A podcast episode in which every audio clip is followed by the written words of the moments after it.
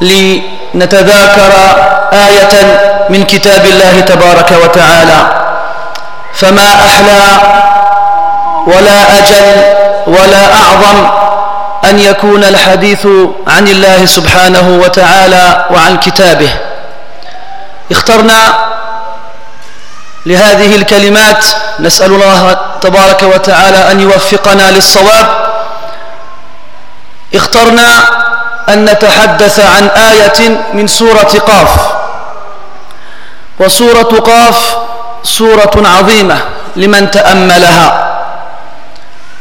اشتملت على آيات وعبر وفوائد مما لا تكاد تحصى.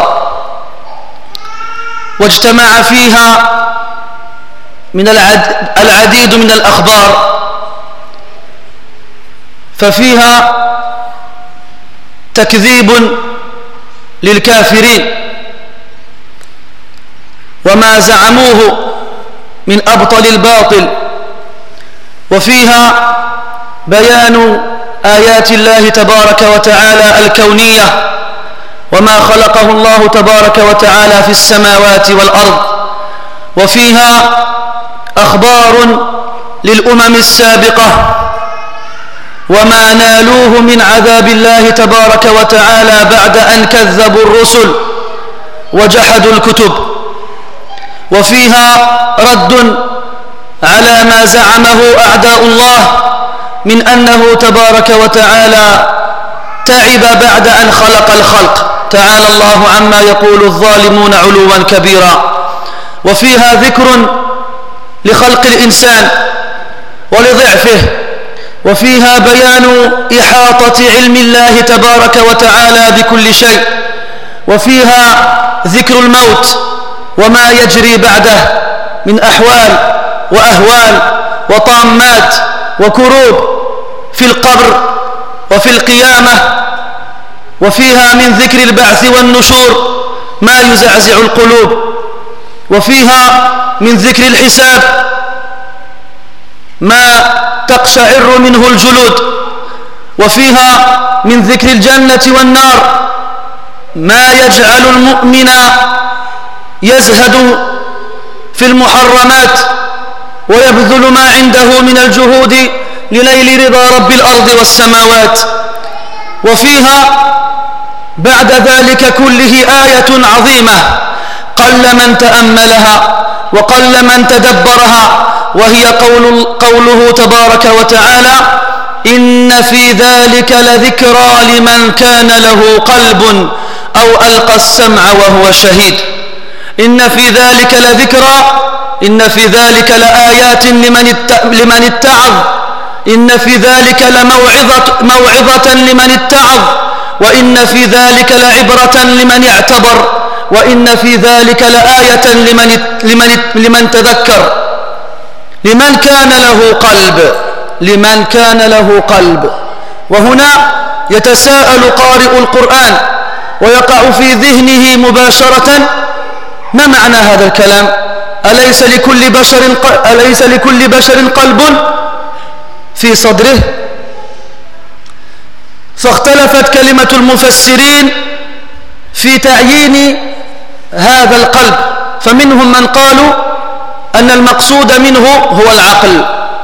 ومنهم من قال أن المقصود من القلب هنا هو الحياة. وأيا كان فجميع هذه الأقوال وإن اختلفت في اللفظ فإنها تدور على معنى واحد.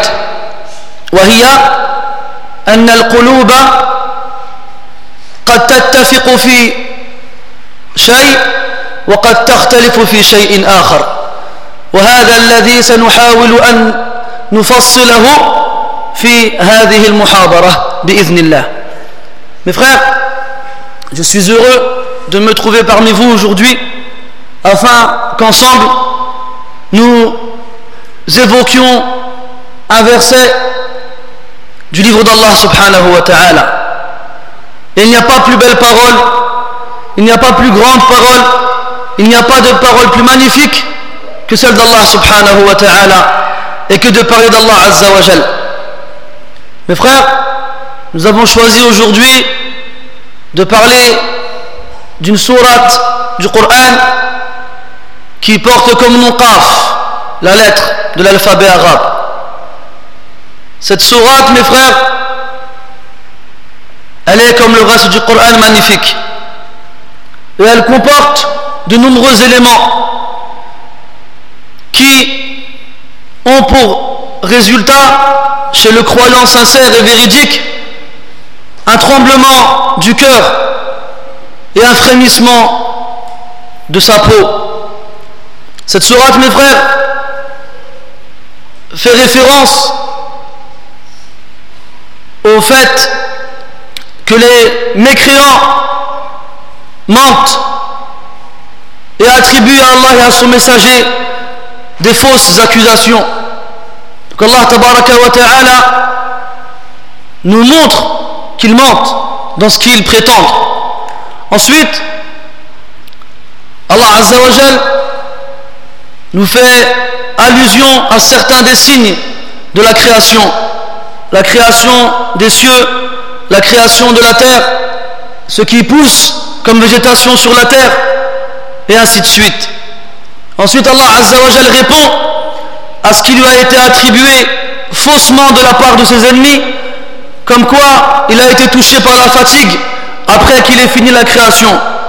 Ensuite, Allah Azzawajal parle de la création de l'être humain et nous parle de l'étendue de sa science qui a englobé toutes choses. Ensuite, Allah Azzawajal nous parle de la mort et de ce qui suit comme tourment et affre terrible dans la tombe et dans la résurrection. Et Allah Azzawajal aussi fait référence au jugement. Et Allah Azzawajal nous parle de la dernière demeure, soit le paradis, soit l'enfer. Celui qui lit Surat Al-Qaf, Surat Qaf, avec son cœur avant ses yeux, ne peut pas rester indifférent. Celui qui médite sur, l'essence qu'elle contient. Et lorsqu'on évolue dans cette sourate, on arrive à un verset sur lequel nous allons nous arrêter aujourd'hui, Inch'Allah. Un verset où Allah wa ta'ala nous dit, après tout ce qu'on vient de citer, Inna fi la dhikra liman kana lahu. Voici certes un rappel pour celui qui a un cœur.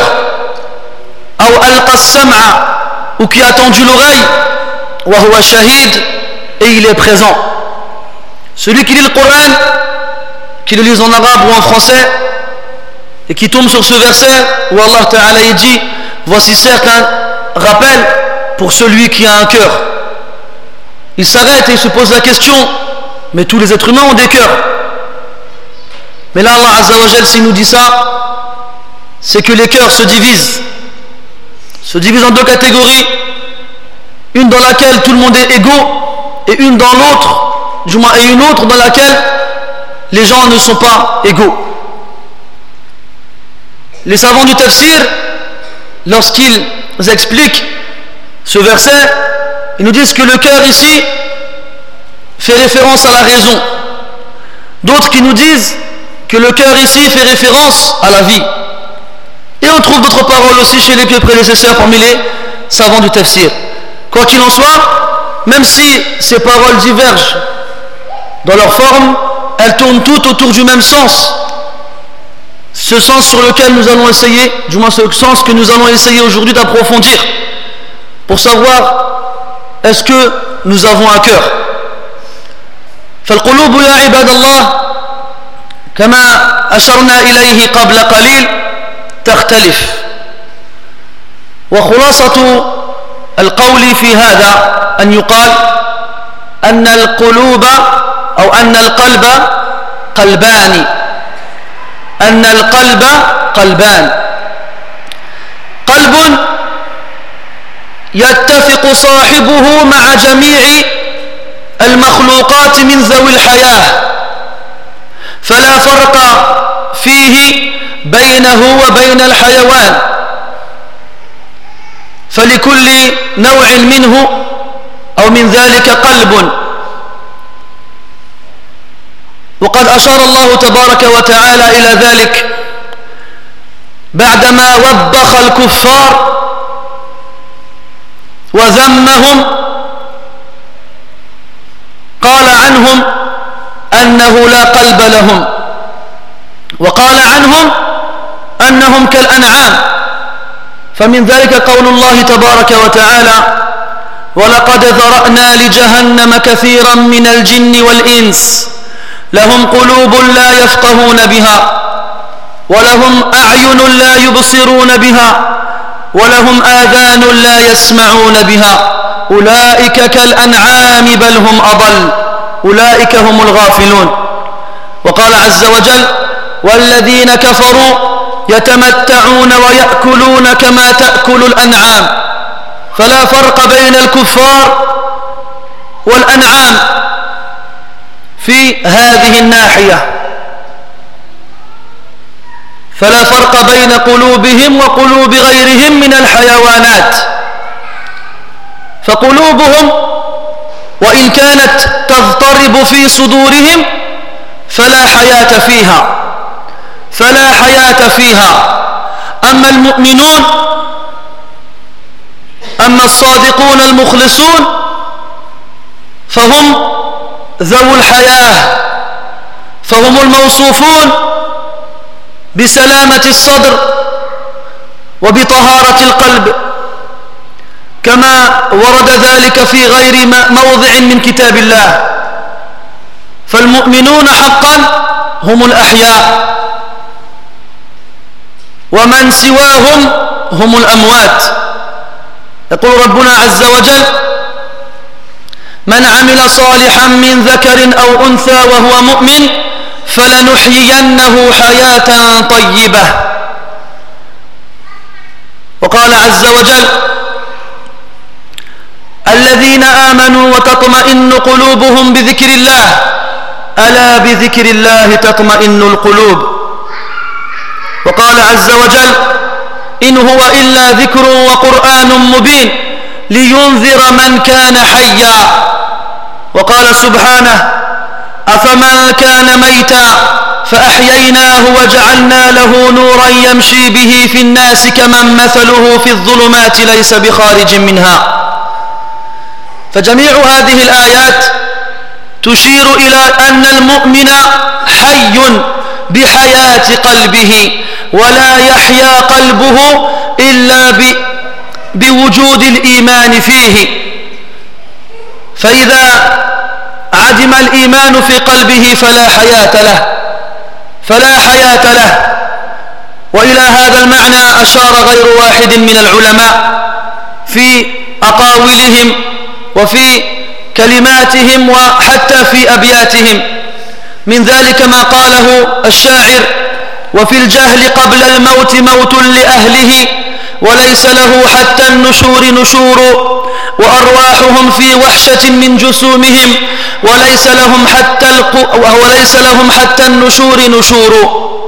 وقال آخر ألا لا فخر إلا لأهل العلم إنهم على الهدى لمن استهدى أذلاء وقدر, وقدر كل امرئ بما كان يحسنه والجاهلون لأهل العلم أعداء.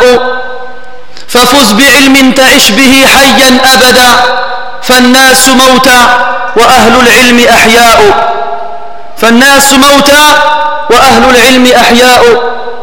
فالعالم بربه عز وجل قلبه حي بما من الله تبارك وتعالى عليه من علم نافع ومن عمل صالح. أما غيره وإن كان في سورة الأحياء فهو في الحقيقة ميت لا حياة لقلبه. فحياته لا تفترق ولا تختلف مع حياة غيره من الحيوانات. Mes frères, nous avons dit que ce verset faisait allusion à ceux qui ont un cœur.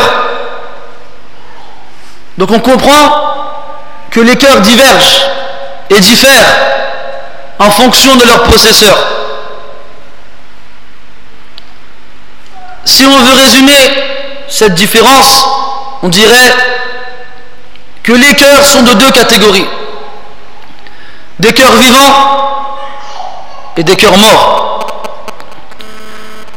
Les cœurs morts, même si leurs possesseurs sont vivants, le sang coule dans leurs veines et leur cœur bat dans leur poitrine. Ce morceau de chair qu'ils ont au fond d'eux n'est pas très différent de ceux des animaux. C'est le point commun qu'ils ont avec eux, le cœur. Ce membre, cet organe qui a pour but de maintenir en vie l'être qui le possède.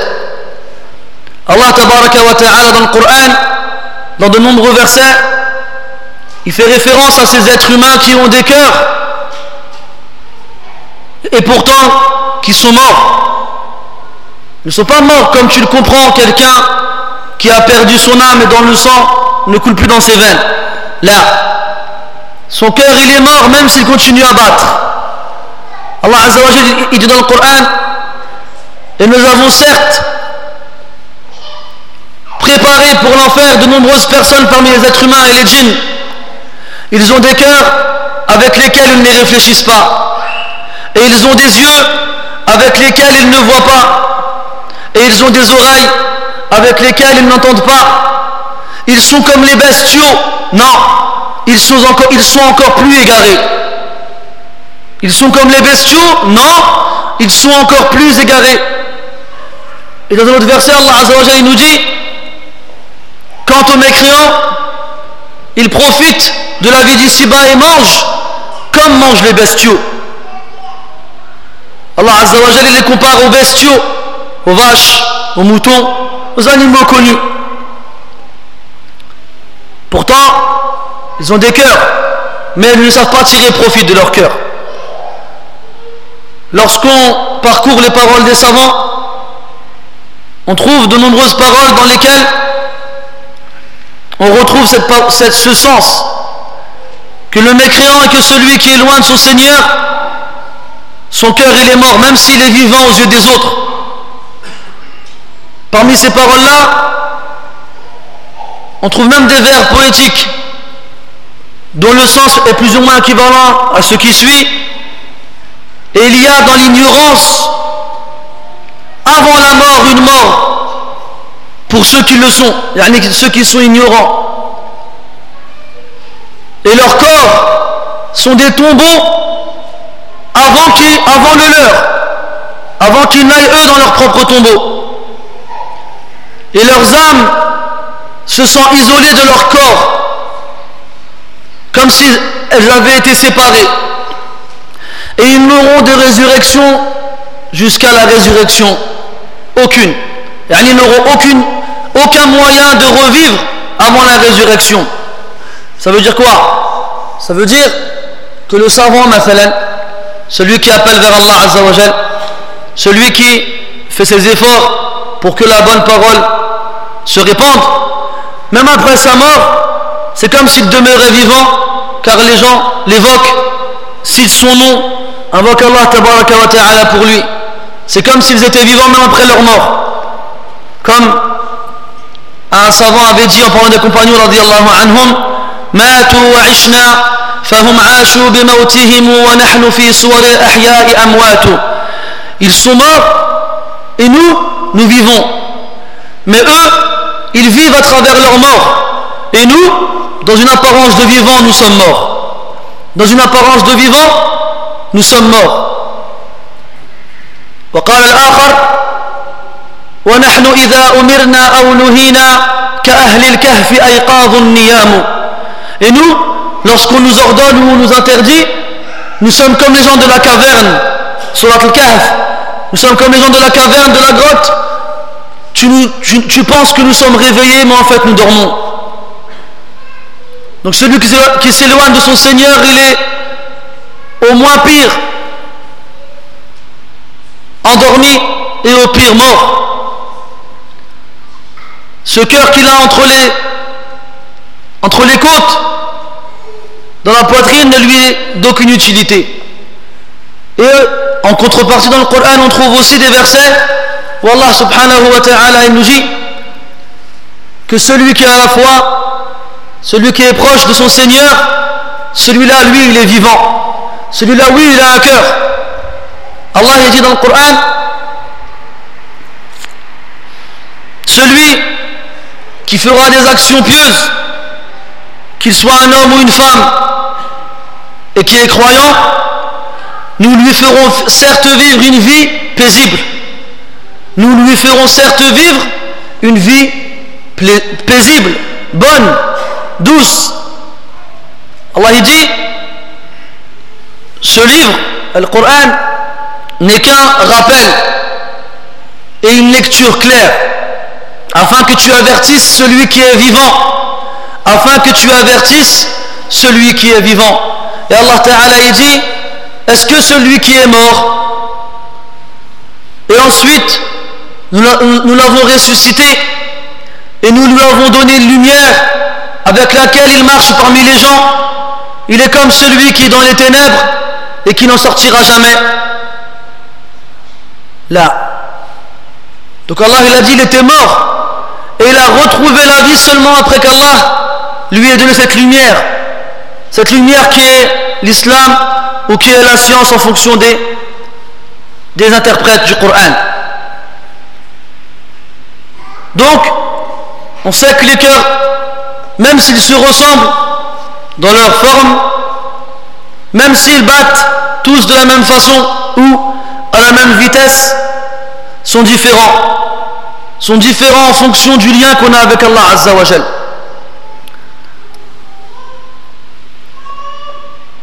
فأيها الإخوة بعدما تقرر ذلك في النفوس فليعد كل واحد منا السؤال إلى نفسه هل لك قلب يا عبد الله؟ هل انتفعت بما جعله الله تبارك وتعالى بين جنبيك؟ فإن عجزت عن أن تجب عن هذا السؤال فقد وجد لك العلامة ابن القيم رحمه الله حلا. فقال عليه رحمة الله ابحث قلبك في ثلاثة مواطن. ابحث قلبك في ثلاثة مواطن عند سماع القرآن وفي حلق الذكر وفي أوقات الخلوة. وفي أوقات الخلوة. فإن لم تجد فإن لم تجد قلبك في موطن من هذه المواطن فاسأل الله تبارك وتعالى أن يمن عليك بقلب فإنه لا قلب لك. فإنه لا قلب لك. وهذا الكلام الثمين النفيس موجه إليك يا عبد الله. فكيف قلبك عندما تقرأ القرآن؟ أو كيف قلبك عندما تستمع إليه؟ وكيف وجدته وأنت في حلق الذكر؟ وكيف وجدته وأنت بمفردك؟ في زاوية من زوايا بيتك لا يطلع عليك أحد من البشر وليس فيها أحد من الناس معك. كيف قلبك يا عبد الله؟ إن وجدته في هذه المواطن فاحمد الله واسجد لله شكرا على ما من به عليك من هذه الحياة الطيبة. وإلا فأحسن الله عزاءك وعظم الله أجرك. Mes frères, maintenant que nous savons que les cœurs sont différents en fonction de ce qu'ils comportent comme foi et piété. Maintenant que tu sais cela, que penses-tu si tu te posais la question et tu te demandais est-ce que moi j'ai un cœur comme Allah a dit dans le verset Voici certains rappels pour celui qui a un cœur. Est-ce que tu as un cœur? Ne pense pas au morceau de chair qui bat entre tes entrailles. Mais pense à ce qu'on a dit. Si tu es incapable de répondre, en gros, tu fais partie d'une des trois catégories suivantes. Tu sais que tu n'as pas de cœur. Et à ce moment-là, on te présentera nos condoléances. Soit tu sais que tu as un cœur. Et à ce moment-là, nous te féliciterons et nous t'appellerons à remercier Allah pour cet énorme bienfait qu'il t'a donné et qu'il a privé à beaucoup de ses créatures.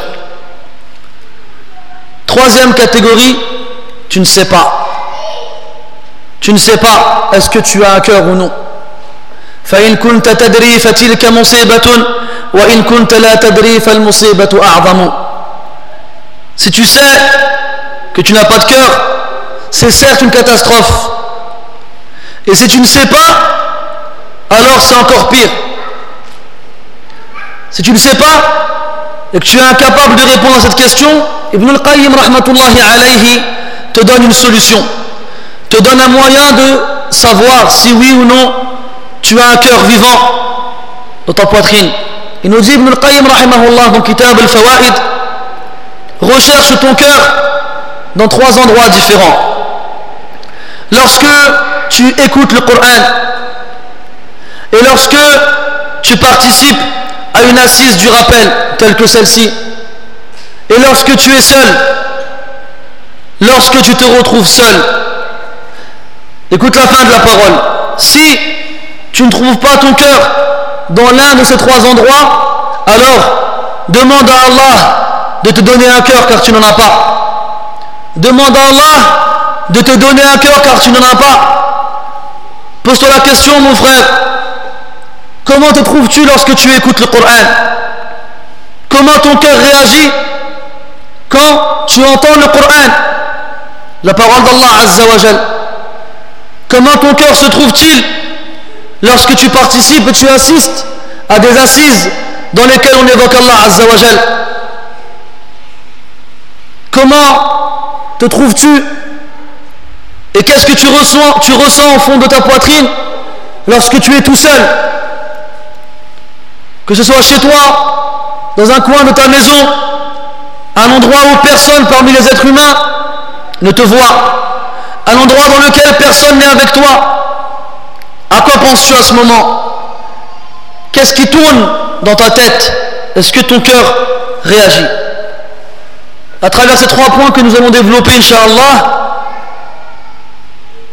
il faut être présent كما قال عز وجل في نهاية هذه الآية التي ذكرناها في بداية المحاضرة وهي إن في ذلك لذكرى لمن, لمن كان له قلب أو ألقى السمع وهو شهيد قال سفيان الثوري شهيد بقلبه شهيد بقلبه فمن كان شهيدا بجسده وقلبه غائب فهو غائب أيضا. فكن حاضرا أيها الأخ المبارك كن حاضرا وألقي إلي سمعك لعلك تستفيد لعلك تنتفع. ولعل قلبك وإن ذاق شيئا من الضعف أو التعب يحيا بعد هذه اللحظات المباركة إن شاء الله. فالأولى قال ابن القيم رحمه الله عند سماع القرآن عند سماع القرآن لا يخفى على أحد من الناس ممن وهب الله له عقلا سليما أن القرآن كلام الله تبارك وتعالى. والقرآن كلام لا يعدله كلام. ومن أعظم النعم التي تفضل الله تبارك وتعالى بها على عباده أن يقرأ القرآن أن يقرأ الإنسان القرآن وأن يتدبر ما فيه من المواعظ والذكر. والآيات والعبر. وقد أشار الله تبارك وتعالى إلى هذه أو إلى هذا في غير موضع من كتابه. من ذلك قوله تبارك وتعالى الله نزل أحسن الحديث كتابا متشابها مثاني تقشعر منه جلود الذين يخشون ربهم ثم تلين جلودهم وقلوبهم إلى ذكر الله وقال عز وجل إن الذين أوتوا العلم من قبله إذا يتلى عليهم يخرون للأذقان سجدا ويقولون سبحان ربنا إن كان وعد ربنا لمفعولا ويخرون للأذقان يبكون ويزيدهم خشوعا. وقال عز وجل إذا تتلى عليهم آيات الرحمن خروا سجدا وبكيا. وقال سبحانه إنما المؤمنون الذين إذا ذكر الله وجلت قلوبهم وجلت قلوبهم. الذين آمنوا وتطمئن قلوبهم بذكر الله. فنجد في هذه الآيات أوضاع عديدة تمر بها القلوب. فتطمئن عند عند سماعها كلام الله. وتوجل عندما ذكر الله تبارك وتعالى لها وتقشعر الجلود وتسيل قطرات ساخنة من أعين من في قلبه حياة وتفيض الدموع منها وكيف لا؟ هل خطر على بالك أيها الأخ الكريم أن القرآن منذ أربعة عشر قرنا وهو يتلى على المحارب أو وهو يتلى على المنابر وفي المحارب ولا تسأم منها النفوس ولا تمل, تمل منها القلوب لماذا؟ لأن القرآن كلام رب العالمين لأن القرآن كلام رب العالمين كلام الله عز وجل كلام أرحم الراحمين كلام أجود الأجودين كلام أكرم الأكرمين كلام خالق الناس كلام مدبر الكون كلام ألطف الألطفين كلام الله عز وجل. فالذي يسمع القرآن وقلبه حي لا بد أن نتأثر به. وهذا وارد لمن كان له إطلاع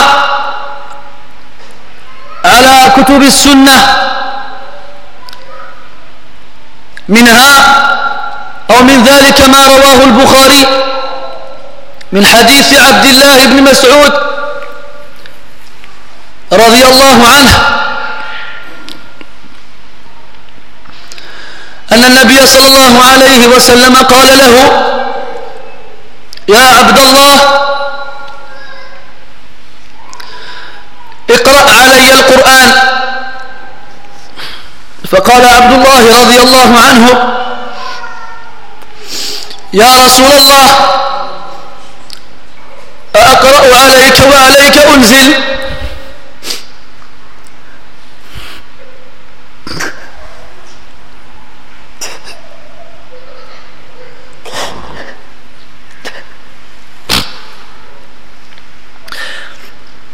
فقال صلى الله عليه وسلم إني أحب أن أسمعه من غيري فافتح, فافتتح عبد الله بن مسعود رضي الله عنه سورة النساء حتى بلغ قول الله تعالى فكيف إذا جئنا من كل أمة بشهيد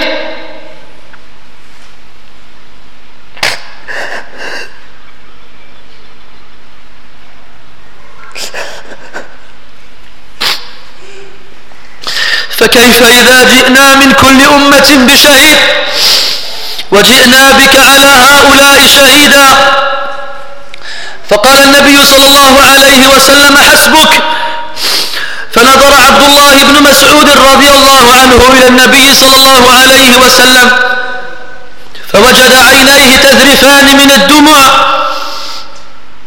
وهكذا كان الصدر الأول من هذه الأمة. كان للقرآن وقعه في صدورهم. فهذا عمر بن الخطاب رضي الله عنه يتجول في سكك المدينة ليلا في خلافته. فيمر ببيت رجل فوافقه قائما يصلي فوقف يسمع إليه فإذ به يقرأ سورة الطور فافتتحها والطور وكتاب مسطور إلى أن بلغ قوله تبارك وتعالى إن عذاب ربك لواقع ما له من دافع. فقال عمر رضي الله عنه قسم ورب الكعبة حق وكان على حماره فنزل, فنزل منه. ثم استند إلى حائط ثم عاد إلى منزله. ولازم فراشه. فجاء الناس يعودونه شهرا ولا يدرون ما سبب مرضه. وقال عثمان بن عفان رضي الله عنه لو كانت قلوبنا طاهرة لما شبعت من كلام الله. لو كانت قلوبنا طاهرة لما شبعت من كلام الله. وأنت يا أخي كيف أنت مع القرآن؟ كيف تجد قلبك إذا سمعت القرآن يتلى أمامك؟ هل أنت مثل هؤلاء الذين إذا طال بهم المكس والقيام في صلاة التراويح. أخذوا يلومون الإمام ويقولون له أقصر في قراءتك أو أسرع.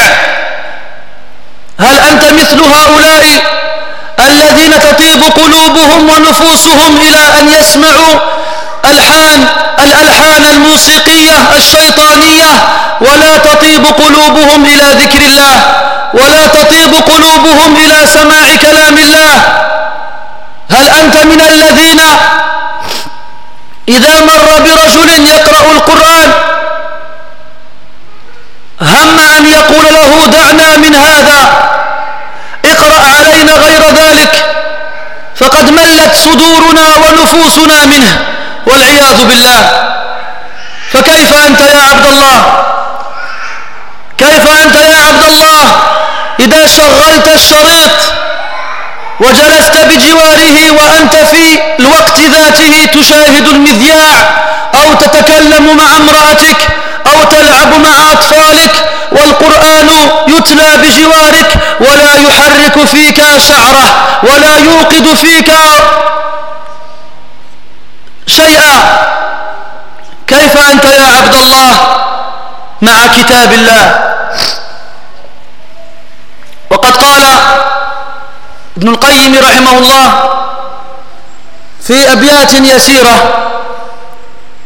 تقرأ عليك الختمة كلها, كلها فأنت جامد كالحجر وإذا ببيت الشعر ينشد فأنت تميل كالسكران فأنت تميل كالسكران ووالله إنها لإحدى الكبر وإنها لطامة من أكبر الطامات. أن يشعر الإنسان باللذة إذا سمع إلى غير كلام الله ولم يشعر بها إذا سمع إلى كلام الله. كيف تتلذذ؟ بالاستماع إلى قول شاعر أو إلى أغنية مغن أو إلى كلام إنسان ولا يقشعر جلدك ولا يضطرب قلبك وأنت تسمع القرآن. أخرج مسلم من حديث جبير بن مطعم رضي الله عنه. وكان كافرا حينئذ فوجد النبي صلى الله عليه وسلم يقرأ بجوار الكعبة وكان يقرأ في سورة الطور فقال صلى الله عليه وسلم هذه الآية أم خلقوا من غير شيء أم هم الخالقون؟ أم خلقوا السماوات والأرض بل لا يوقنون؟ فقال جبير رضي الله عنه كاد قلبي أن يطير كاد قلبي أن يطير. وهذا أول ما وقع الإيمان في قلبي. كاد قلبه أن يطير وأن يخرج من صدره وحق له ذلك. فإنه كلام إله الأولين والآخرين. فإنه كلام رب العالمين. فإنه كلام من يجمع الناس من يجمع الناس ليوم عظيم إنه كلام خالقك. إنه كلام ربك إنه كلام مالكك. فكيف لا تتحرك فكيف لا تتحرك أعضاؤك وأنت تسمع إليه؟ كيف لا تشعر بشيء في سويداء قلبك وأنت تسمع إليه؟ سل نفسك يا عبد الله كيف قلبك مع كتاب الله؟ frères, le premier de ces points concerne l'état de ton cœur avec le Coran. Comment ton cœur se trouve-t-il lorsque tu l'entends, lorsque tu l'écoutes, lorsque tu le lis? Allah Azza wa dans le Coran à de nombreuses reprises nous parle de l'état des pieux et de l'impact que le Coran a sur eux. Parmi ces versets, Allah Ta'ala nous dit Allah Azza wa a fait descendre la meilleure des paroles. Un livre dont la perfection est complète et à tout point. Et se répète. Et ceux qui craignent leur Seigneur lorsqu'ils le lisent ou l'écoutent ont la peau qui frémit. Et ensuite, leur cœur et leur peau s'attendrissent lorsqu'ils évoquent Allah. Dans un autre verset, Allah Ta'ala nous dit Ceux qui ont reçu la science avant eux, avant cela, lorsqu'on leur lit le Coran, ils plongent menton en premier en prosternation. Et ils disent que soit sanctifié notre Seigneur. Certes, la promesse de notre Seigneur est véridique. Et ils plongent en prosternation, en pleurant et en se recueillant encore plus. Allah Ta'ala dit ceux qui ont cru et dont le cœur s'attendrit au rappel d'Allah. N'est-ce pas par le rappel d'Allah que les cœurs s'attendrissent? Allah Ta'ala dit certes les vrais croyants sont ceux que lorsqu'on leur évoque Allah, leur cœur tremble. Leur cœur tremble et craint et s'effraie. Voici comment les pieux réagissent lorsqu'on leur lit le Coran. Ils ont la peau qui frémit, le cœur qui s'attendrit, des chaudes larmes coulent sur leurs joues et leur recueillement ne cesse d'augmenter et leur crainte envers Allah ne cesse de s'accroître. Et quoi, toi, comment le Coran agit-il sur toi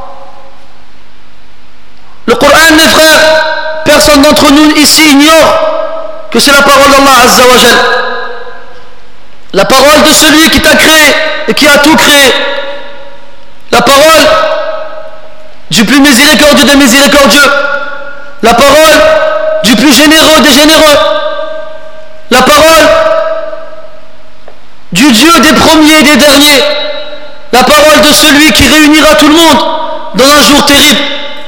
Cette parole-là, elle n'équivaut, elle n'est égale, aucune autre parole ne lui égale et ne lui est équivalente. Quelconque parole, lorsque tu l'écoutes plusieurs fois de suite, tu t'en lasses tu t'en lasses et tu aimerais passer à autre chose. Le Coran, lui, Ça fait 15 siècles maintenant qu'il est récité dans les mosquées, qu'il est récité là où lui-même se tient lorsqu'il fait la prière. Et les poitrines des gens qui craignent Allah ne s'en lassent jamais. Jamais ils ne s'en lassent. Ils peuvent l'écouter éternellement, ils n'en éprouveront aucune fatigue. Et toi, est-ce que tu t'es déjà lassé d'entendre le Coran? Est-ce que tu as déjà pensé au fait, lorsque tu écoutais une cassette, de l'éteindre? Est-ce que lorsque tu es chez toi et que tu entends quelqu'un lire le Coran, que ce soit une cassette ou autre, pendant ce temps tu regardes la télé, ou tu parles avec ton épouse, ou tu joues avec tes enfants?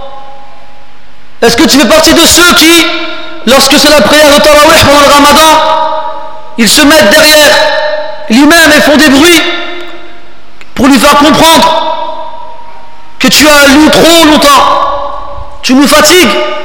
Des fois, il y en a, ils font des bruits pour qu'on les comprenne, et des fois, ils viennent carrément te le dire. Ils te disent, Ya Imam, Malk, je m'arrête ou là Tu dis, tu veux, nous, tu veux nous tuer ou quoi? On travaille, nous. On est fatigués, nous. On veut rentrer chez nous, nous. Et quand ils rentrent chez eux, tu crois ils font quoi? La plupart d'entre eux, prennent la télécommande et regardent la télé. Ou ils demandent à sa femme de lui refaire à manger, j'ai faim. Même Et ainsi de suite. Comme on vit actuellement malheureusement une période difficile au niveau de l'été, et on trouve l'heure de l'Isha qui est tard, et les gens qui viennent voir les imams dans les mosquées, est-ce qu'on peut arrêter l'heure de l'Isha à 3h30 Pourquoi On est fatigué, on veut dormir. Billah alaik. Quand tu rentres chez toi après avoir fait la prière, tu dors ou tu regardes la parabole Pose-toi la question là. Est-ce que vraiment tu dors et tu rentres chez toi pour, après tu veux faire la prière Allahu A'lam. Un quart d'heure ما نصبروش عليه ربع ساعة ما نصبروش عليه باش نصليو في الوقت Bientôt tu vas entendre les gens dire aux gens, aux imams dans les mosquées, le ramadan cette année il est en été. Est-ce qu'on peut le retarder jusqu'à l'hiver ben, C'est la même chose. C'est une ibadah تتعلق بوقت. إذا دخل وقتها شرعت وإذا خرج وقتها انتهت. طيب فكما أن أن الصيام يتعلق بشهر رمضان فالصلوات تتعلق بأوقاتها comme le mois du Ramadan, le, le jeûne qui fait partie des piliers de l'islam, de l'islam est tenu au mois du Ramadan, les prières sont tenues à 16 heures. Alors pourquoi on ne retarderait pas le Ramadan aussi C'est mieux pendant le mois de décembre, non Taïf. Les gens maintenant, ils se lassent du Coran. La pire des catastrophes, mes frères, c'est quelqu'un qui éprouve du désir, quelqu'un qui éprouve du plaisir quand il écoute une chanteuse, quand il écoute un chanteur. Tu le vois, il est devant sa radio comme ça, il, balance la tête. Quand tu lui mets du Coran, il écoute un petit peu. Après, il dit c'est bon, c'est bon, on comprend, on a on la connaît cette sourate, c'est bon. Une fois j'écoutais une cassette et le qari il pleurait. Et Wahad euh, Rajal, il est venu à côté, il fait Pourquoi il pleure lui? Je dis Inch'Allah, wallahu.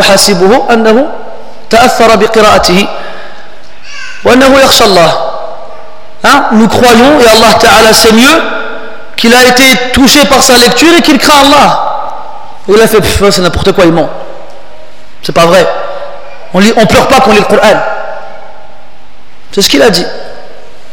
Et pourtant, Allah dans le Coran, il a dit que les gens, quand, les pieux, lorsqu'ils lisent le Coran, ils s'effondrent en pleurant.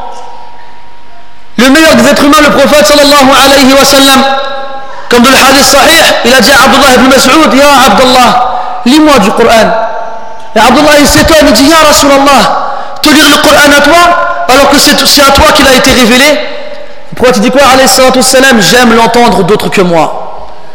J'aime l'entendre d'autres que moi. Alors Abdullah ibn Mas'ud radiallahu anhu, il commence à lire surat al-Nisa jusqu'à ce qu'il arrive au verset où Allah Ta'ala il dit comment seront-ils ya Muhammad lorsque nous les ferons venir فكيف إذا جئنا من كل أمة بشهيد وجئنا بك على هؤلاء شهيدا comment seront-ils ya Muhammad lorsque nous ramènerons à chaque communauté un témoin et que nous te ramènerons toi comme témoin contre eux alors le prophète il dit Abdullah radiallahu anhu arrête-toi Et Abdullah il lève les yeux, il voit le prophète wassalam, et les larmes qui coulent de ses yeux. Et les exemples sont nombreux pour celui qui a lu la salat du prophète. Et les sahaba anhum qui ont été éduqués par le prophète wassalam, en faisaient de même. Omar ibn Khattab anhu lorsqu'il était calife sortait la nuit lorsque les gens dorment. Il les surveillait il essayait de les voir dans, des moments où ils sont seulement entre eux. Alors il passe dans une rue, il entend quelqu'un lire le Coran. Il s'approche de la fenêtre et il voit quelqu'un prier. Et il prie surat At-Tour. Et il prie en lisant surat At-Tour. Surat numéro 52 du Coran.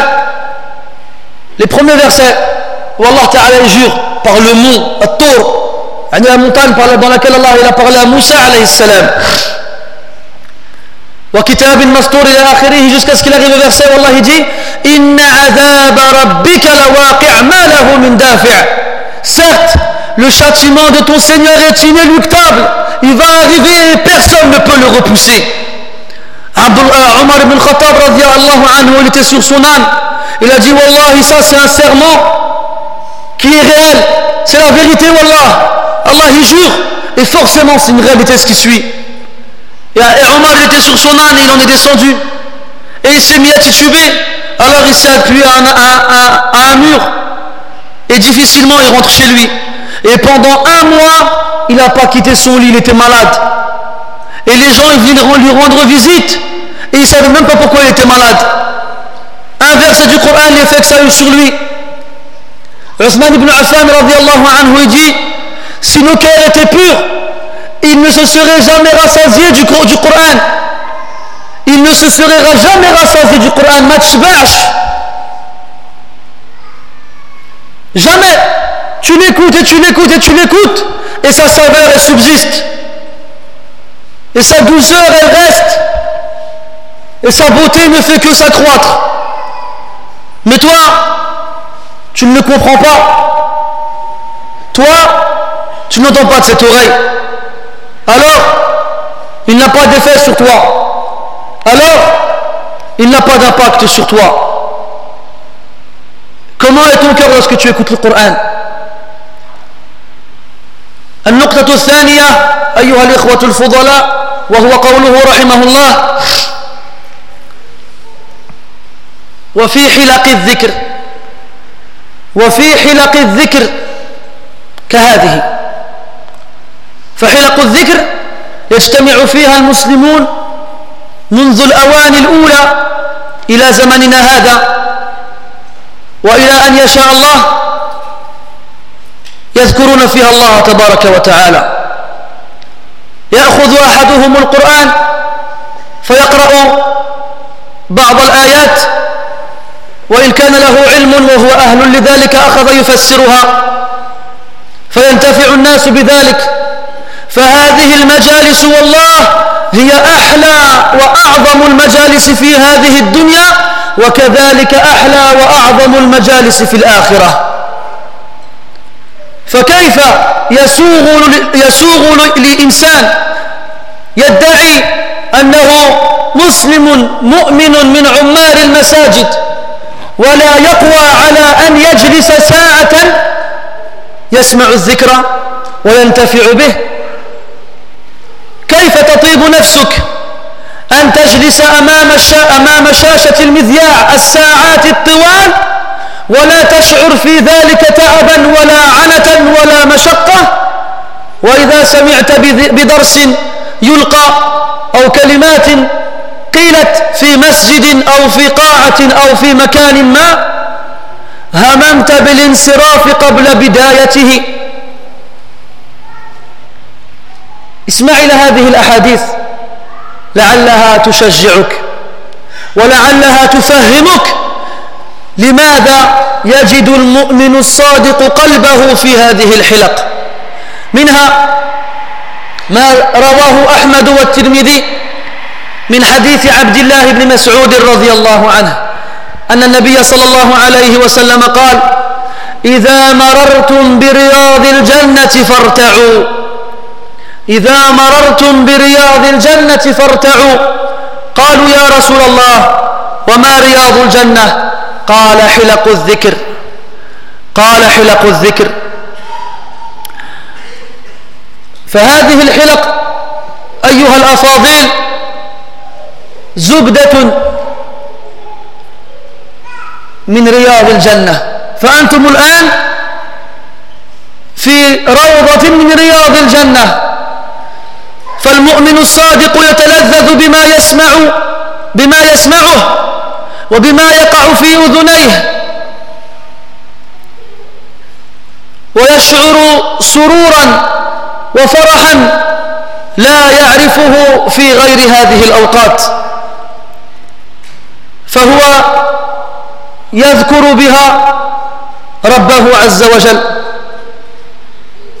وقد جاء في صحيح البخاري من حديث أبي موسى الأشعري رضي الله عنه أن النبي صلى الله عليه وسلم قال مثل الذي يذكر ربه والذي لا يذكره كمثل الحي والميت. كمثل الحي والميت. فهذه الحلق فرصة ذهبية لمن يريد أن يعرف أهو حي أو ميت. وهي كذلك فرصة ثمينة لمن أراد أن يذوق نعيم الجنة قبل الاستقرار فيها. جعلني الله وإياكم من أهلها. وفي الحديث الذي أخرجه مسلم من حديث أبي هريرة رضي الله عنه ولا أظن أن أحدكم لم يسمع به قبل هذا.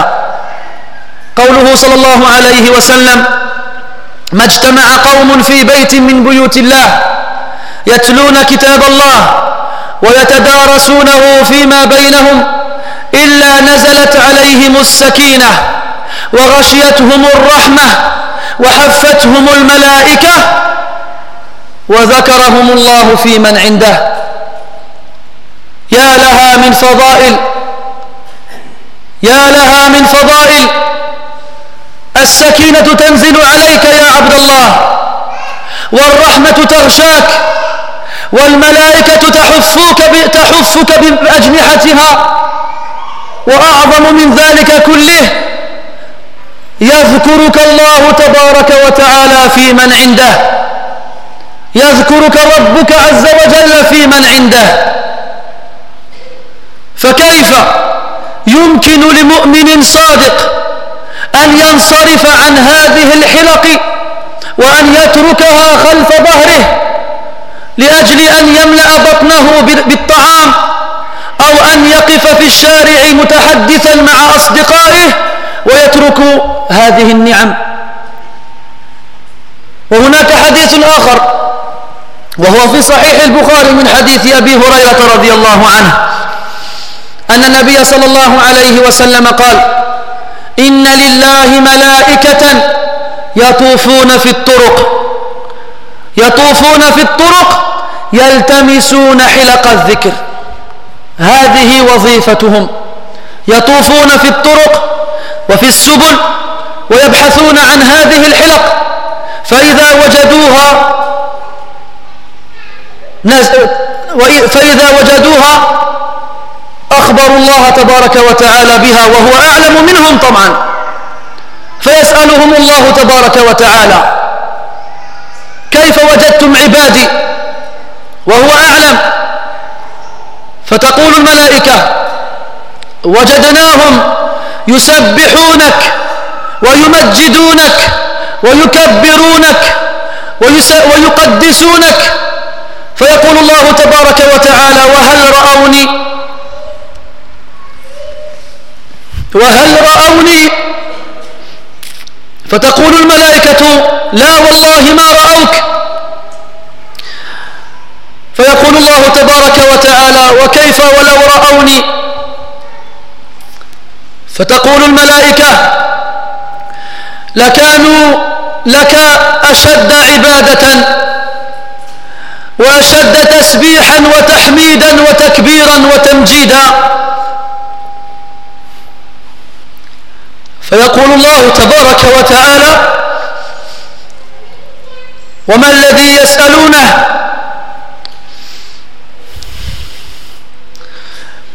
فتقول الملائكة يسألونك الجنة. فيقول الله تبارك وتعالى وهل رأوها؟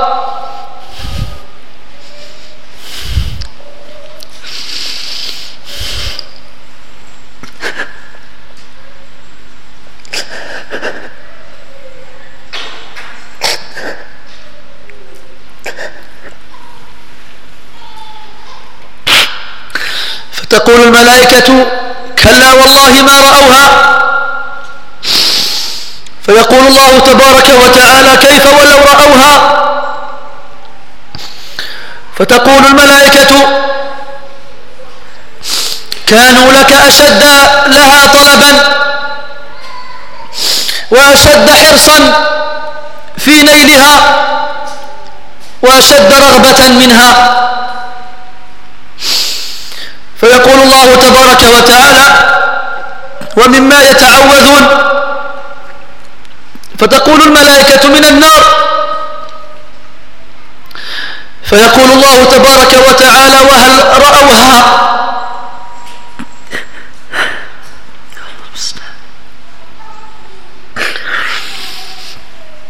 فتقول الملائكة كلا والله ما رأوها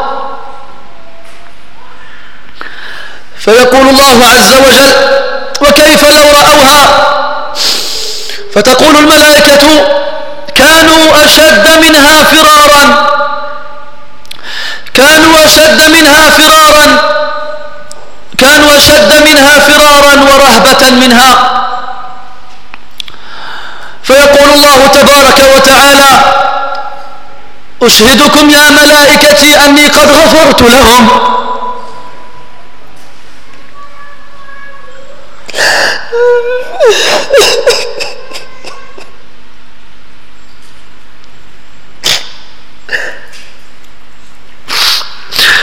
نسألك يا ربنا الجنة ونعوذ بك من النار. فيقول الله تبارك وتعالى يشهدكم يا ملائكتي أني قد غفرت لهم. فيقول ملك من الملائكة يا ربي إن فيهم فلانا جاء لحاجة. ليس من قصده أن يستفيد من هذه الكلمات. فيقول الله تبارك وتعالى هم الجلساء لا يشقى فيهم جليسهم. هم الجلساء لا يشقى فيهم جليسهم.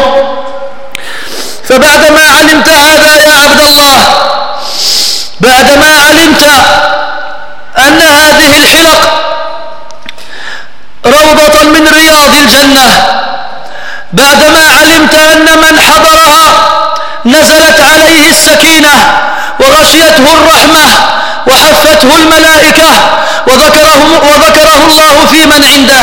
بعد أن علمت أن الله تبارك وتعالى يغفر لك لمجرد حضورك فيها فكيف لا تجد قلبك فيها؟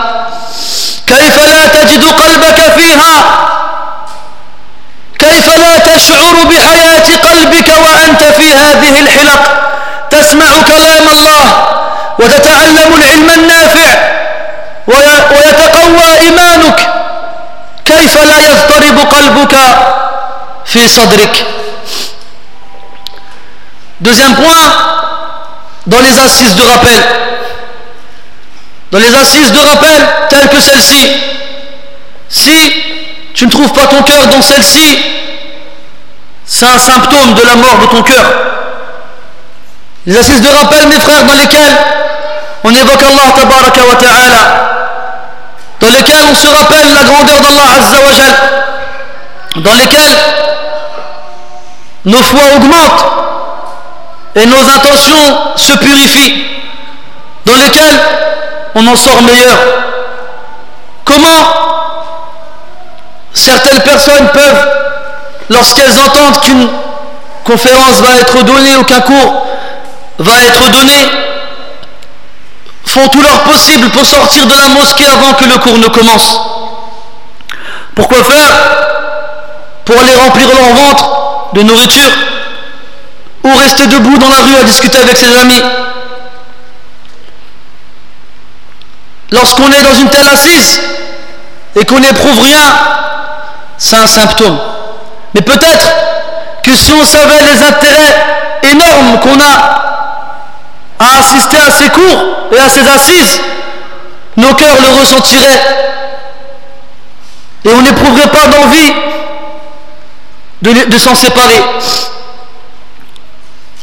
Parmi ces, parmi ces, on a de nombreux hadiths qui nous font référence à ces intérêts immenses que l'on trouve dans ce genre d'assises. Parmi ces hadiths, le prophète nous dit, alayhi lorsque vous passez près d'un jardin du paradis, alors reposez-vous, repos, comment dit? Reposez-y-vous. Les compagnons ils ont dit à Rasulallah, où sont les jardins du paradis? Alors il a répondu dans les assises de rappel. Dans les assises de rappel, mon frère, si tu veux avoir un aperçu de la paisibilité et de la, tranquillité que tu éprouves au paradis, alors assiste à ces assises de rappel et tu auras un aperçu. Ces assises dans lesquelles on te parle de la parole d'Allah Azzawajal et on t'explique qu'est-ce qu'Allah veut de toi. Peut-être tu es loin, tu ne le sais pas. Alors en y assistant, tu le sais et tu te rapproches de lui. Peut-être tu croyais avoir raison alors que tu avais tort. Et dans l'assise de rappel, on te le dit et tu te repens à Allah de cette erreur. Dans notre hadith, le prophète dit, il n'y a pas un groupe qui se réunit dans une des, maisons d'Allah, dans les mosquées, sans dans, le, dans lesquelles ils lisent le Coran.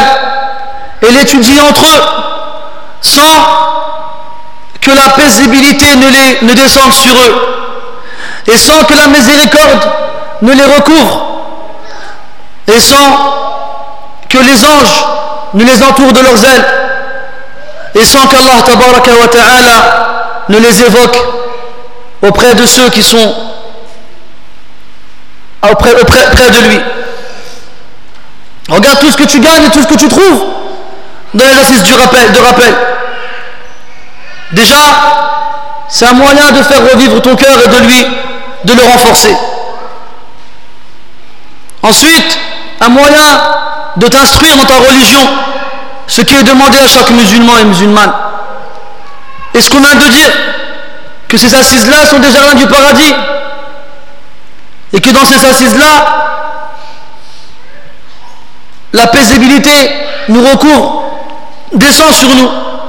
Et les anges nous entourent. Et la miséricorde d'Allah Ta'ala nous recouvre. Et Allah Ta'ala t'évoque à ceux qui sont auprès de lui. Dans notre hadith, le prophète dit alayhi wassalam qu'Allah ta'ala a chargé des anges de, de chercher, de rechercher les assises de rappel. Alors ils survolent les chemins à la recherche de ce genre d'assises. Lorsqu'ils les trouvent, ils s'arrêtent ils vont informer Allah tabaraka de cela. Et Allah ta'ala sait bien entendu cela mieux que quiconque. Alors Allah il les interroge et il sait bien entendu mieux que quiconque. Comment avez-vous trouvé mes serviteurs Alors les anges lui répondent Nous les avons trouvés en train de t'évoquer, en train de te glorifier, en train de te louer, en train de proclamer ta grandeur. Alors Allah il leur dit, mais est-ce qu'ils m'ont vu? Les anges disent, non, Allah, ils ne t'ont pas vu. Alors Allah il leur demande, comment ferait-il alors s'ils m'avaient vu? Les anges disent, s'ils t'avaient vu, Allah, ils t'invoqueraient encore plus, te glorifieraient encore plus. et proclamerait ta grandeur, et ta pureté encore plus. Alors Allah il leur demande, et qu'est-ce qu'ils demandent Qu'est-ce qu'ils qu'est-ce Alors Allah, les anges lui répondent, ils demandent le paradis. Et Allah leur demande, est-ce qu'ils ont vu le paradis? Et les anges disent, non, et Allah, ils n'ont pas vu le paradis. Alors Allah leur dit, comment ferait-il alors s'ils avaient vu le paradis? Alors les anges disent, s'ils avaient vu le paradis, Allah, ils l'auraient demandé encore plus fortement. Ils auraient encore eu plus envie d'y aller. Et leur motivation se serait multipliée pour faire les causes qui, va les amener au paradis. Alors Allah il leur demande, demande aux anges, et de quoi demande-t-il contre, quoi demande-t-il ma protection? Les anges répondent de l'enfer. Et Allah il dit, est-ce qu'ils ont vu l'enfer?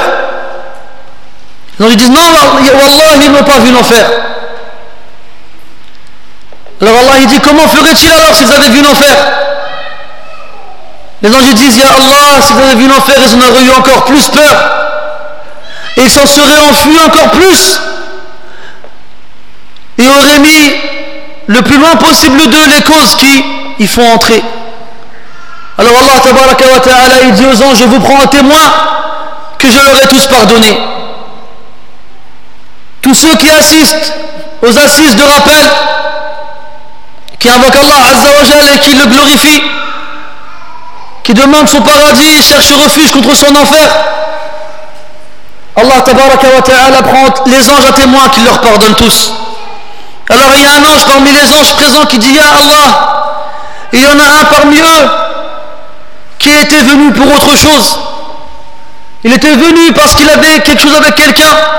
Il n'était pas venu pour assister au cours ou, au rappel. Alors Allah il leur dit ce sont ceux dont les participants ne peuvent être tristes. Lui aussi, je lui pardonne. Même s'il n'est pas venu pour écouter le rappel, même s'il avait une autre intention en y participant, il fait partie d'un groupe dont les occupants ne peuvent pas être tristes et dont tous jouiront de cette immense faveur. Alors après avoir su tout ça, mes frères, comment est-ce que ton cœur ne peut pas être apaisé dans de telles circonstances? Comment ton cœur n'éprouverait-il pas du plaisir à assister à de telles assises. Comment on trouve des gens quand ils assistent à des concerts par exemple ou bien à des pièces de théâtre? Ils pourraient rester des heures et des heures alors que devant eux il y a un être humain comme eux qui leur disent des paroles d'être humain comme les leurs. Comment on trouve des fois des gens qui payent pour assister à des conférences de gens, de personnes qui parlent de l'économie ou bien de l'astronomie ou bien de je ne sais quoi.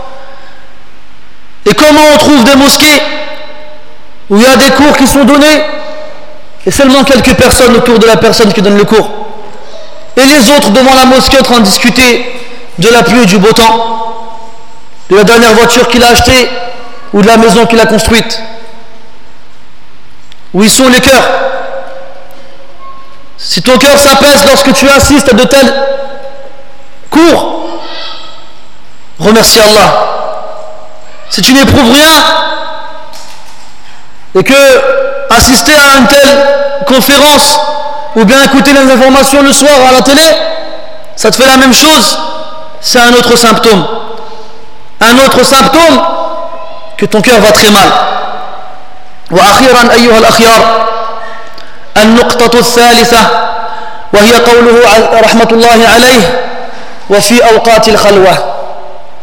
وفي أوقات الخلوة إذا خلى الإنسان بنفسه وهو في الحقيقة لا يخلو بنفسه فإن الله تبارك وتعالى معه أينما كان وحيثما تواجد فالله عز وجل يراه ويسمعه ويحيط ويحيطه بعلمه.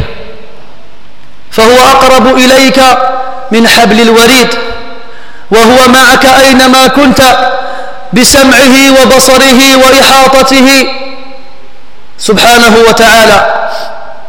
فإذا خلوت أيها الأخ العزيز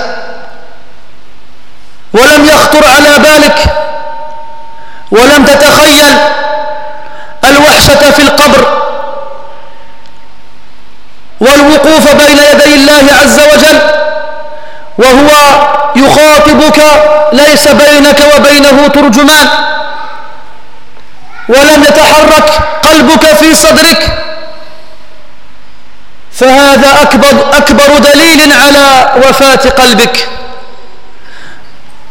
ألم تقرأ سورة طه؟ وما ذكر الله تعالى فيها من خطابه مع موسى عليه السلام. تصور أنت في أرض فلاح صحراء بمفردك وإذ بربك عز وجل يكلمك ليس بينك وبينه وسيطة أو واسطة. فالله عز وجل اختار موسى واصطفاه فكلمه تكليما. فقال عز وجل وما تلك بيمينك يا موسى؟ سؤال قد يظن الظان أنه بسيط. فما كان جواب موسى عليه السلام؟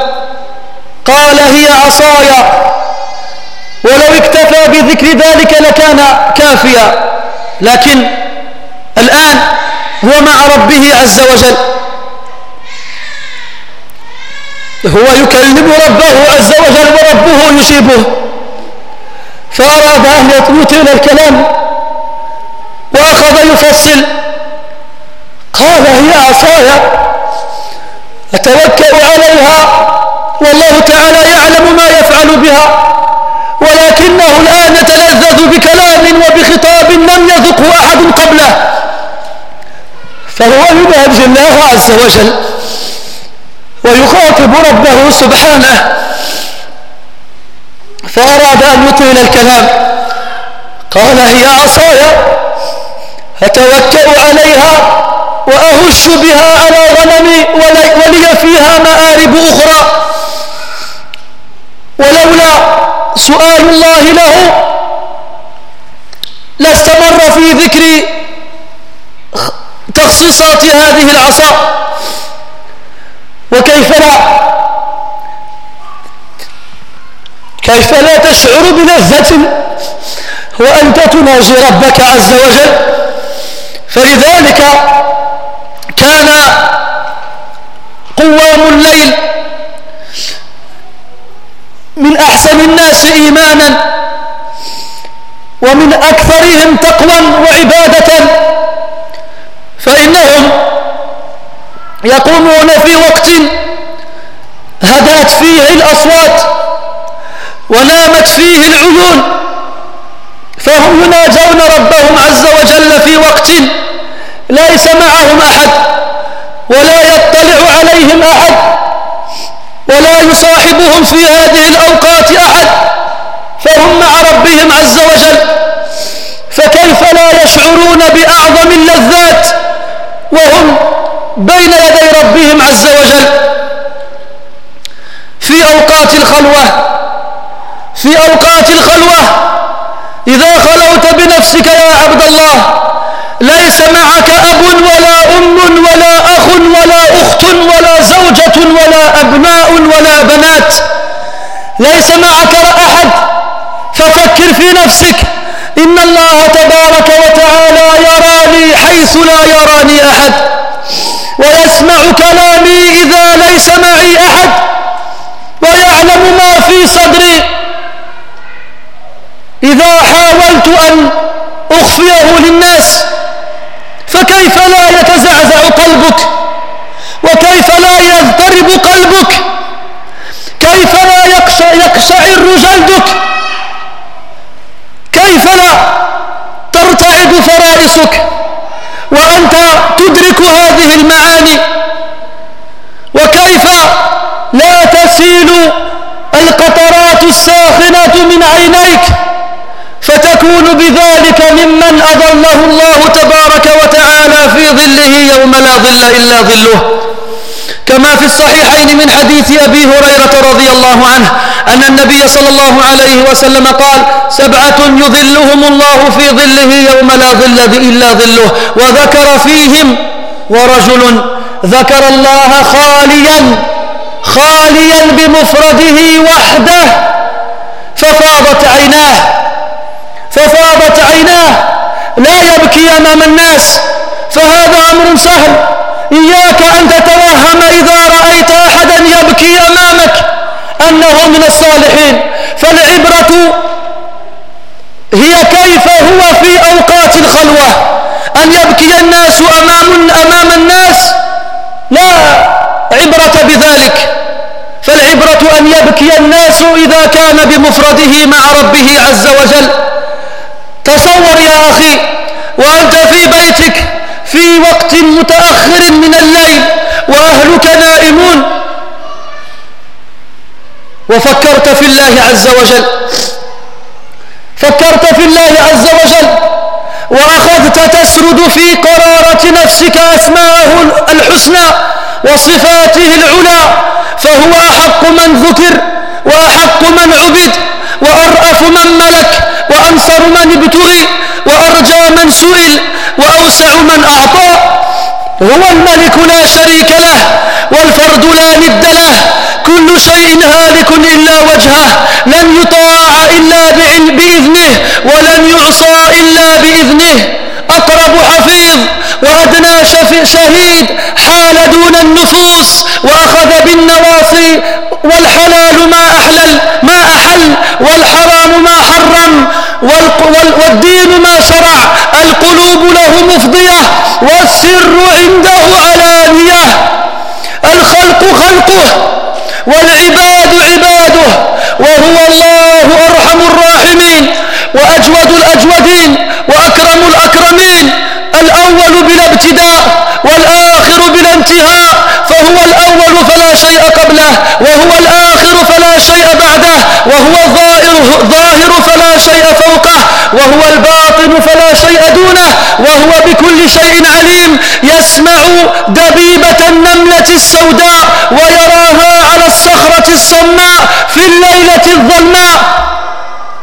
لا يغيب عنه شيء. ولا يخفى عليه شيء فهو السميع البصير القريب المجيب العظيم الحي الذي لا يموت.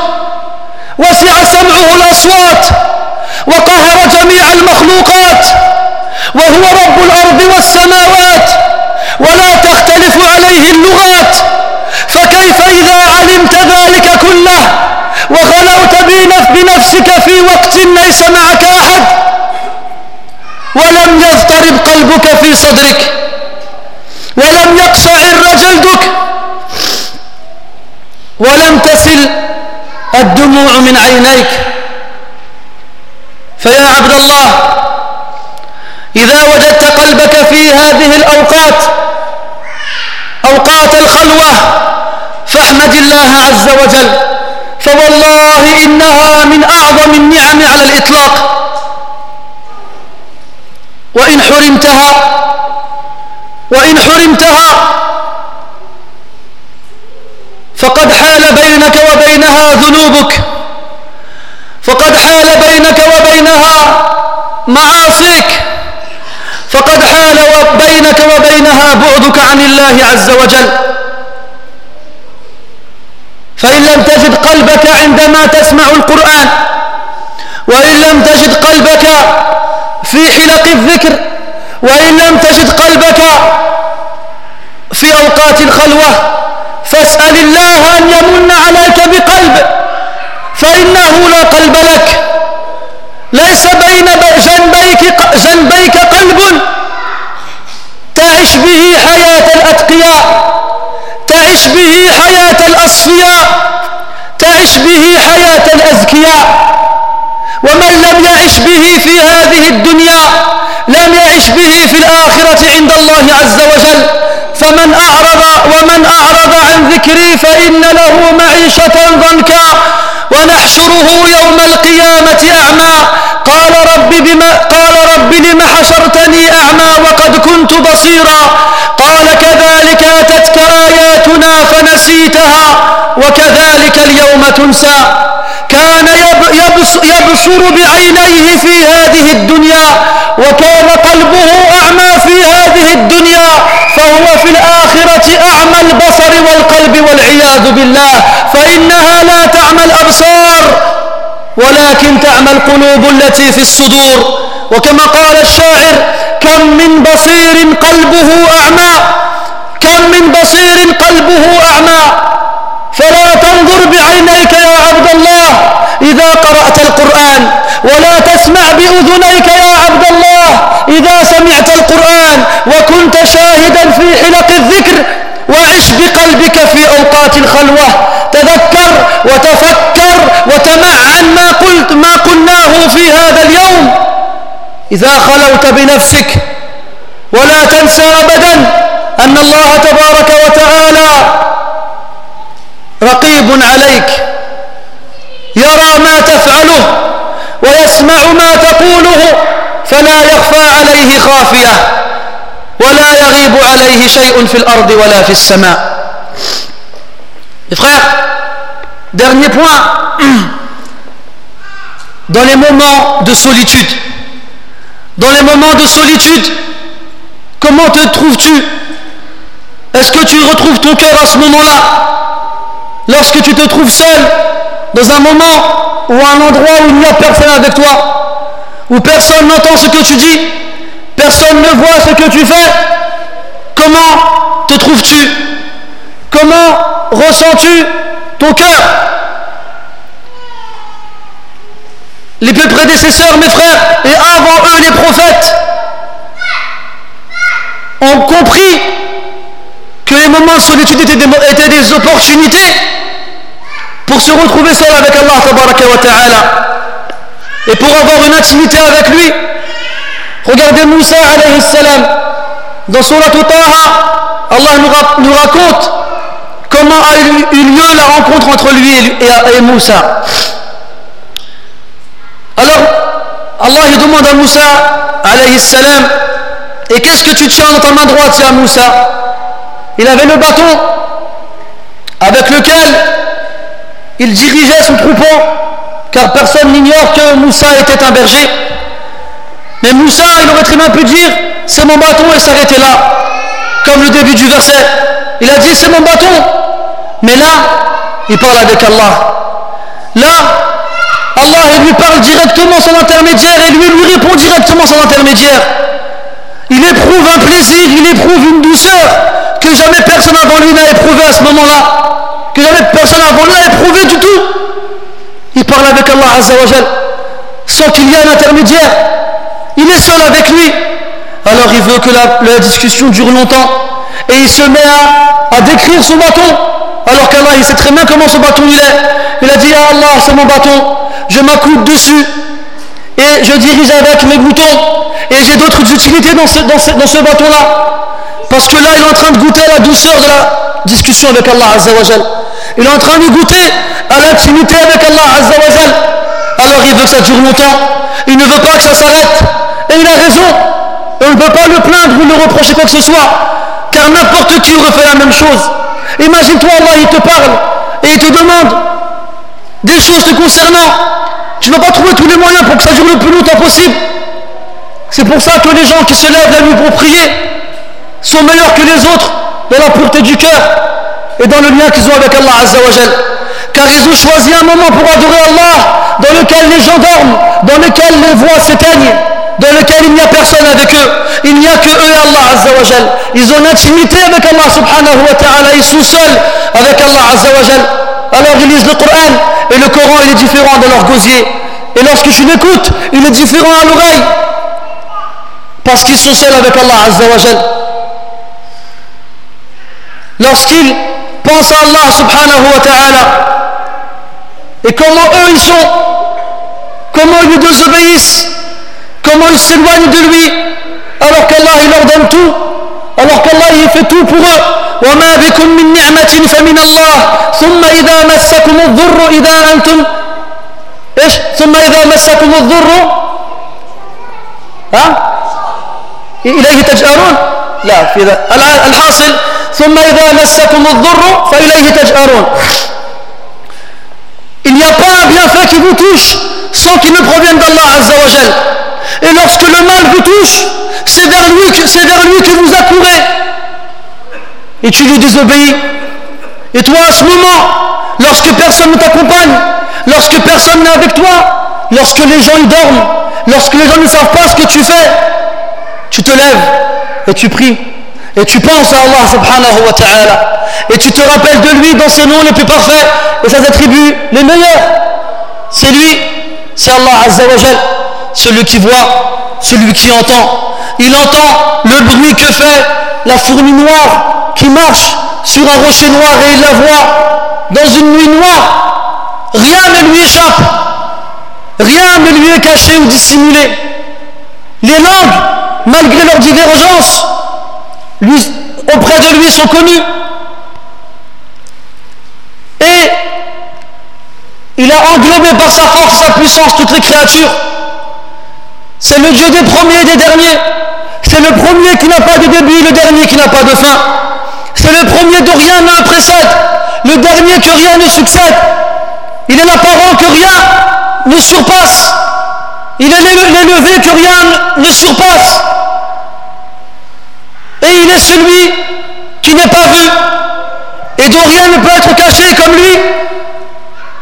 حجابه النور لو كشفه لأحرقت سبحات وجهه ما انتهى إليه بصره من خلقه le voile qui le sépare de sa création et de lumière s'il l'enlevait la, la lumière de son visage brûlerait toute l'étendue de son regard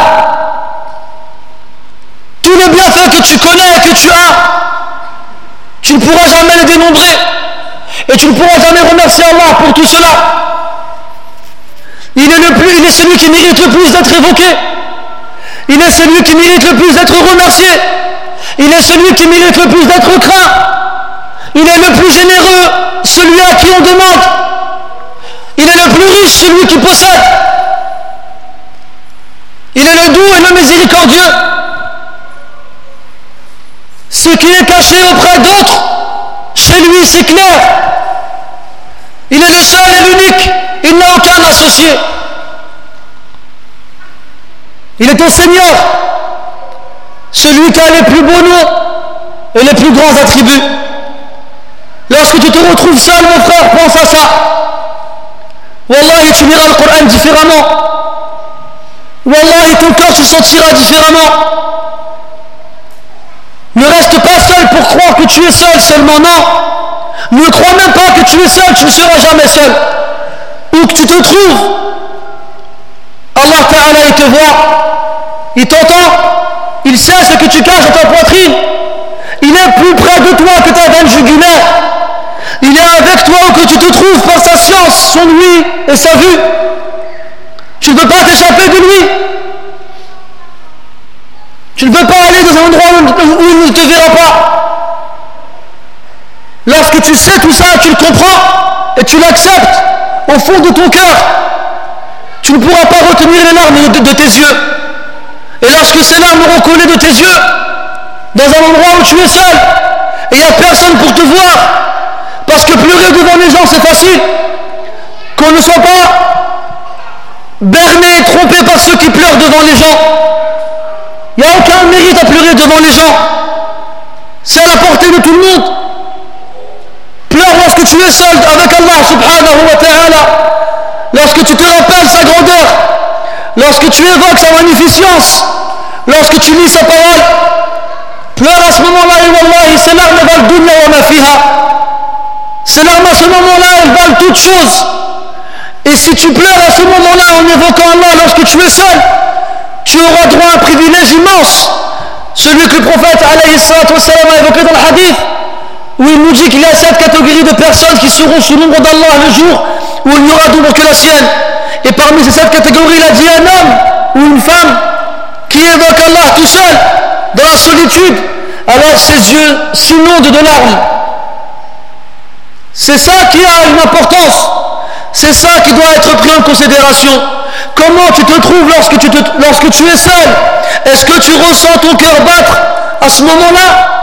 Est-ce que tu ne penses pas lorsque tu te retrouves seul chez toi ou dans un endroit quelconque à la solitude que tu connaîtras dans la tombe Et au moment où tu seras devant Allah et il te jugera et il t'interrogera et il n'y aura pas d'interprète entre toi et lui.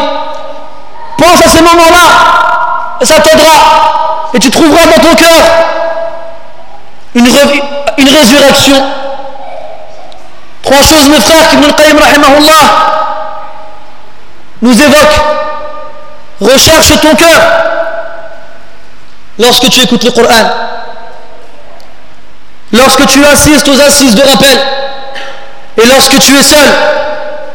Si tu ne trouves pas ton cœur dans ces endroits-là, alors demande à Allah de t'offrir un autre cœur car tu n'as pas de cœur. Demande à Allah de te donner un cœur car tu n'as pas de cœur. Il y a des gens, le jour du jugement, ils arriveront devant Allah, ils seront aveugles. Parce qu'ils se sont détournés du rappel d'Allah subhanahu wa ta'ala. Comme Allah dit dans le Coran, et quant à ceux qui se détournent de mon rappel, nous leur ferons vivre une vie pleine de gêne. Ils ne, ils seront jamais tranquilles. Ils ne seront jamais apaisés. Ils pourront avoir des milliards et des milliards. Il ne connaîtra pas le bonheur. Il pourra réunir toutes les causes donnant le bonheur comme résultat et pourtant il ne sera pas heureux. Pourquoi? Parce qu'il s'est détourné du rappel d'Allah. Et les amants disent que la vie pleine de gêne dans ce verset c'est Abbartatu fi al-qabr. Hein, lorsque les remparts de la tombe se renfermeront sur toi jusqu'à ce que tes côtes s'entrelaceront, celui qui se détourne de mon rappel aura une vie pleine de gêne. Et nous le ressusciterons le jour du jugement, il sera aveugle. Il dira, Ya Allah, pourquoi tu m'as ressuscité aveugle alors qu'avant je voyais? Allah lui répondra, c'est ainsi que mes signes te sont parvenus. Descendant du Coran, c'est ainsi que le Coran t'est parvenu et tu l'as oublié et c'est ainsi qu'aujourd'hui tu seras oublié. Il y a des gens, mes frères, aujourd'hui, ils ont des yeux mais ils ne voient pas. Ils ont des oreilles mais ils n'entendent pas. Lorsqu'ils lisent le Coran, ils ne savent pas qu'est-ce qu'Allah veut d'eux. Lorsqu'ils le, entendent le Coran, ils n'éprouvent pas de douceur et de plaisir. Ils ont des yeux mais ils ne voient pas. Et ils ont un cœur et ils ne savent pas s'en servir. Et ces gens-là, le jour du jugement, ils seront réellement aveugles et ne verront rien. Alors que les pieux, les croyants, eux, leur cœur, ils voient. Ce ne sont pas les yeux qui sont aveugles, mais ce sont les cœurs qui sont dans les poitrines. Combien de voyants a le cœur aveugle? Il y a des gens qui, ici-bas, ont le cœur aveugle, et pourtant ils voient. Et le jour du jugement, ils ne verront ni avec leur cœur, ni avec leurs yeux. il y en a d'autres qui, ici-bas, voient avec leur cœur. Et dans l'au-delà, ils verront avec leur cœur et avec leurs yeux. Alors pose-toi la question, mon frère. Est-ce que tu retrouves ton cœur Est-ce que tu as un cœur نسأل الله تبارك وتعالى أن يحيي قلوبنا وأن يطهرها وأن يجعلنا من الذين يستمعون القول فيتبعون أحسنه سبحانك اللهم وبحمدك أشهد أن لا إله إلا أنت وأستغفرك وأتوب إليك نستغفرك ونتوب إليك نستغفرك ونتوب إليك. هذا ما تعد ما تهيأ إعداؤه وأعان الله على قوله فما كان من صواب فمن الله وحده وما كان فيه من خطأ أو سهو أو زلل أو نسيان فمني ومن الشيطان. وأعوذ بالله أن أذكركم به وأنساه ومعذرة إن أطلت وعفوا إن قصرت. وبارك الله فيكم أجمعين وصلى الله على محمد وعلى آله وأصحابه أجمعين. بارك الله فيكم وجزاكم الله خير.